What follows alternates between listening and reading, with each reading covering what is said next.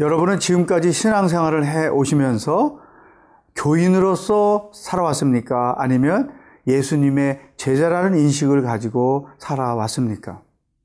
예수님은 우리를 단순히 교인으로 부르시지 않고 당신의 제자로 부르셨습니다. 예수님의 제자는 어떻게 신앙생활을 하는 자들일까요? 오늘 예수님께서 가르쳐 주신 말씀을 통해서 함께 묵상해 보도록 하겠습니다.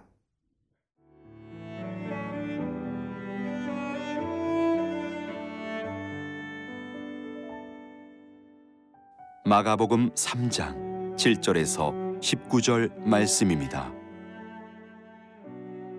예수께서 제자들과 함께 바다로 물러가시니 갈릴리에서 큰 무리가 따르며 유대와 예루살렘과 이두메와 요단강 건너편과 또 두로와 시돈 근처에서 많은 무리가 그가 하신 큰 일을 듣고 나오는지라 예수께서 무리가 애워싸미는 것을 피하기 위하여 작은 배를 대기하도록 제자들에게 명하셨으니 이는 많은 사람을 고치셨으므로 병으로 고생하는 자들이 예수를 만지고자 하여 몰려왔음이더라.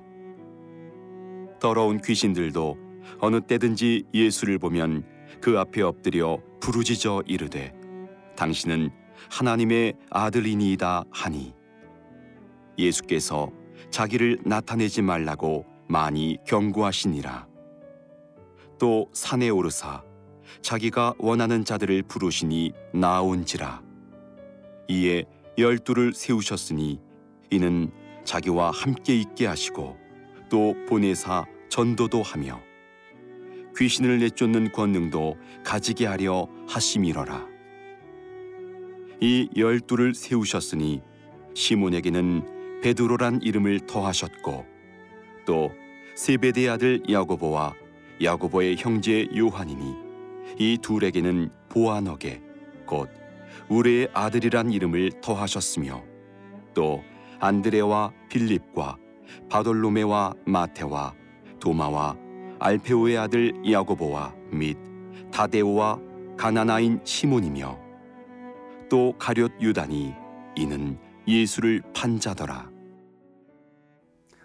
예수님은 가시는 곳마다 수많은 사람들을 접할 수밖에 없었습니다. 왜냐하면 예루살렘, 유대, 두로, 시돈 어떤 장소와 관계없이 예수님을 만나려는 사람들이 끝없이 몰려왔기 때문입니다. 특별히 그 중에는 육신의 병이 든 사람, 귀신 들린 사람, 영적으로 굶주린 사람 등등 사람들이었던 것이죠.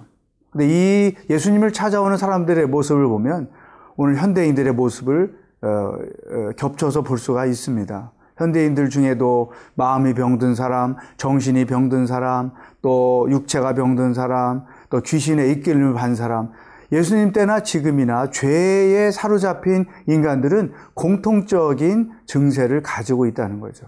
오늘날 우리 교회가 말씀에 충실하고 성령의 능력에 사로잡고 또 교회로서 교회답게 세워져 하는 이유는 이렇게 세상에서 방황하는 수많은 사람들이 갈 곳이 없기 때문에 자기들의 구원자를 찾고 있기 때문에 교회가 올바로 서야 한다는 것입니다.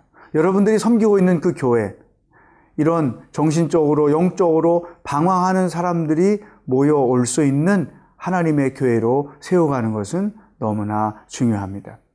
예수님께서 그러시면서 이제 당신이 선택하신 12명의 제자의 명단을 어, 제시해 주셨어요. 근데 그 명단을 보면, 보기 전에 그 앞에 보면 제자가 어떤 사람들인가를 우리에게 설명해 주세요. 그러니까 예수님이 우리를 교인으로 부르지 않고 제자로 부르셨다는 사실을 분명히 인식할 때 제자는 어떻게 사는 자들인가를 먼저 말씀해 주신 것입니다. 14절, 15절에 보면 이렇게 써 있습니다. 이에 열두를 세우셨으니 이는 자기와 함께 있게 하시고 또 보내사 전도도 하며 귀신을 내쫓는 권능도 가지게 하려 하심이로라. 여기 세 가지 큰 어, 제자의 사명이 무엇인지, 제자도가 무엇인지를 가르쳐 주셨어요. 그 첫 번째가 자기와 함께 있게 하시고, 주님과 함께 있음. 이게 제자의 가장 첫 번째 특징인 것입니다. 어떻게 우리가 주님과 함께 있을까요? 어떻게 우리가 주님과 동행할 수 있을까요? 어떻게 우리가 주님과 동거할 수 있을까요? 사랑하는 여러분, 이 말씀을 묵상한다는 것이 그래서 중요한 것입니다. 내가 말씀을 묵상한다는 것은 하나님과 교제를 나누고 하나님과 대화를 한다는 것이죠. 그러니까 제자들은 어, 보이는 예수님과 함께 있었지만 우리는 보이지 않는 예수님과 어떻게 함께 있을까? 말씀이 육신이 되신 분이 예수님이기 때문에 그분의 말씀을 묵상하고 그분의 말씀 안에 거하는 것이 예수님과 함께 있는 거예요. 따라서 우리가 교회 생활을 종교 생활처럼 안 된다는 것입니다. 마치 어, 다른 종교인들이 신앙생활 하듯이 어떤 인격적 교제나 자기들이 추종하고 있는 신과의 동인거하는 이런 인식 없이 교회 생활을 해서는 절대로 안 된다. 하나님이 인격이시고 하나님은 우리를 만나 주시는 분이고 또 하나님은 우리들에게 말씀하시는 분이고 하나님은 우리와 대화를 하시는 분이기 때문에 예수님의 제자로서 가장 먼저 우리들이 할 일은 그분과 함께 있는 것. 때로는 침묵을 하며 그분 안에 있기도 하고 때로는 말씀을 깊이 묵상함으로 그분의 말씀 안에서 함께 있기도 하고 때로는 깊은 기도 생활을 함으로 하나님과 서로 소통하기도 하고 이렇게 하나님과 함께 있음 이것이 신앙인으로서 예수님의 제자로서 부름받은 자의 가장 중요한 순서인 것이죠. 자, 여러분 그동안에 혼자 살고 혼자 신앙생활 하셨습니까? 아니면 주님과 함께 있었습니까?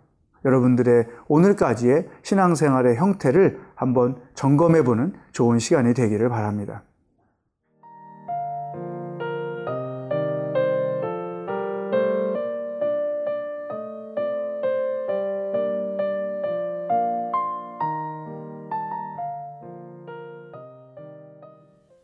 다시 한번 여러분께 말씀을 드립니다. 하나님은 우리를 단순한 교인으로 부르지 않으시고 예수님의 제자로 부르셨다는 사실입니다. 따라서 예수님의 제자는 어떻게 사는 자들인가? 그 첫 번째 우리에게 말씀하신 것이 주님과 함께 사는 자들, 주님과 함께 있는 자들, 말씀을 묵상하고 기도 생활을 하고 때로는 금식이나 침묵을 함으로써 주님과 함께 동행하고 동거하는 생활이 우리들에게 있어야 한다. 두 번째, 예수님의 제자에 대해서 이렇게 설명하셨어요. 자기와 함께 있게도 하시고 또한 보내사 전도도 하며 예수 그리스도가 메시아요, 예수 그리스도가 구원자라는 사실을 사람들에게 자기가 있는 곳에서 알리라는 것이죠. 여러분, 어, 교인은 자기 구원에 감사하고 감격하며 자기 은혜 받는 일에만 관심이 있지요. 그러나 예수님의 제자들은 타인의 영혼에 대하여 관심이 많습니다. 특별히 죽어가고 있는 영혼들에 대하여 관심을 가질 수밖에 없는 거죠. 그래서 그들에게 복음을 전하는 것입니다. 복음을 전하는 방법은 여러 가지이겠죠. 그러나 특별히 우리가 예수님의 제자로서 살 때 가장 중요한 것은 어, 자기의 삶의 현장에서 예수님의 제자답게 사는 거예요. 그 예수님의 제자답게라는 것이 무엇인가 하면 예수님을 자기 삶의 주인으로 모시고 또 예수님을 위해서 사는 거죠. 무슨 일을 하든지 내가 그리스도인으로서 철저하게 자기 신분을 가지고 예수님의 제자로 사는 거죠. 그렇게 되면 어, 안디옥 교회 성도들이 안디옥 사람들로부터 어, 그리스도의 사람이다. 그리스도처럼 사는 사람이다. 이렇게 이름을 붙여 주었던 것처럼 어느 곳에서나 분명한 신앙인으로서의 정체성을 가지고 살아야 되는 거죠. 또 한 가지는 복음을 삶으로 실천해야 되는 것입니다. 어, 사랑하라, 시험을 이겨라, 또 유혹을 이겨라, 용서하라, 핍박하는 자들 위하여 기도해라, 원수를 사랑하라. 여러분, 이런 말씀들이 교인으로서 만약에 산다면 그 삶에서 잘 실천 안 될 수 있어요. 그러나 예수님의 제자라고 하면 분명히 삶 속에서 예수님의 말씀을 실천하는 것이죠. 그게 전도의 시작인 거죠.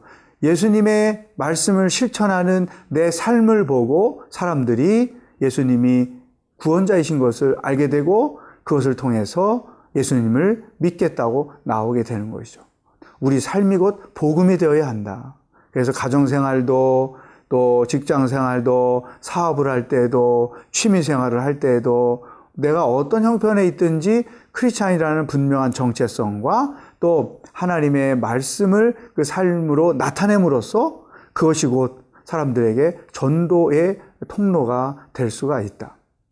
어떤 형제가 어, 교회를 왔어요. 자기는 생전 처음 교회를 다닌다는 거예요. 그래서 어떻게 왔습니까? 그랬더니 우리 사장님이 이 교회를 다니셔서 왔습니다. 그렇게 대답을 했어요. 그래서 제가 만약에 교회를 안 다닌다면 사장님이 뭐 근무에 평점을 낮게 한다거나 어떤 협박을 하지 않았습니까? 그랬더니 이 형제가 웃으면서 이렇게 대답해요. 절대 그런 일이 없습니다. 사장님을 뵙고 저런 분이 믿는 하나님이라면 저런 분이 다니는 교회라면 나도 가고 싶다. 그런 마음이 들어서 교회를 왔다는 것이죠. 그 사장님은 크리스찬으로서 말씀을 삶으로 살아낸 거죠. 그게 곧 복음이 돼서 전도의 문을 열게 했다는 것이죠. 이게 제자의 삶이다. 세 번째 하나 더. 제자들은 귀신을 내쫓는 권능을 가지고 갔다. 주셨다. 성령의 능력인 것입니다. 우리는 영적 전쟁 속에서 살기 때문에 성령의 능력을 덧입어서 승리해야 되는 거죠. 귀신도 쫓고 병도 고치고 또 불가능도 가능케 하는 믿음을 가지고 대처하고 이래서 어, 다이나믹한 성령의 능력에 사로잡혀서 어느 곳에서나 위축받지 않고 골리앗 앞에 서 있는 다윗처럼 당당하게 서서 나아가는 것. 이게 제자들의 삶인 것이죠. 사랑하는 여러분, 여러분의 하루하루의 삶이 제자의 삶이 되기를 축복합니다. 주님과 함께 있음, 또한 성령의 능력을 가지고 담대하게 삶, 그리고 삶으로 복음을 실천함. 그러한 여러분의 삶을 통해서 예수 믿는 사람들이 많아지기를 주의 이름으로 축복합니다. 기도하겠습니다. 하나님, 저희들을 교인으로 부르지 않고 예수님의 제자로 불러주셔서 감사합니다.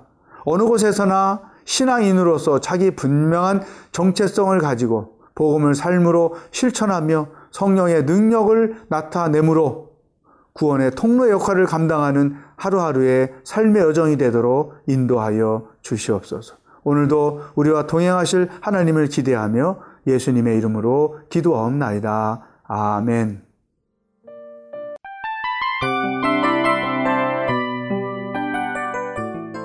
이 프로그램은 청취자 여러분의 소중한 후원으로 제작됩니다.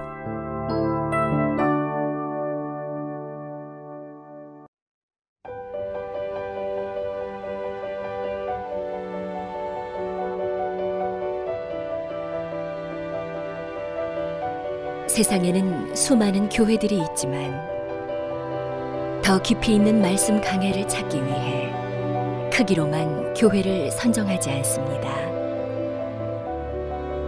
보다 좋은 영적 콘텐츠를 더 많이 나누기 위해 방송비를 받지 않습니다. 1년 365일 복음만 전하고 싶어서 우리는 광고를 하지 않습니다. 온누리의 복음을 땅끝까지 CGN TV와 함께 땅끝 성교사가 되주세요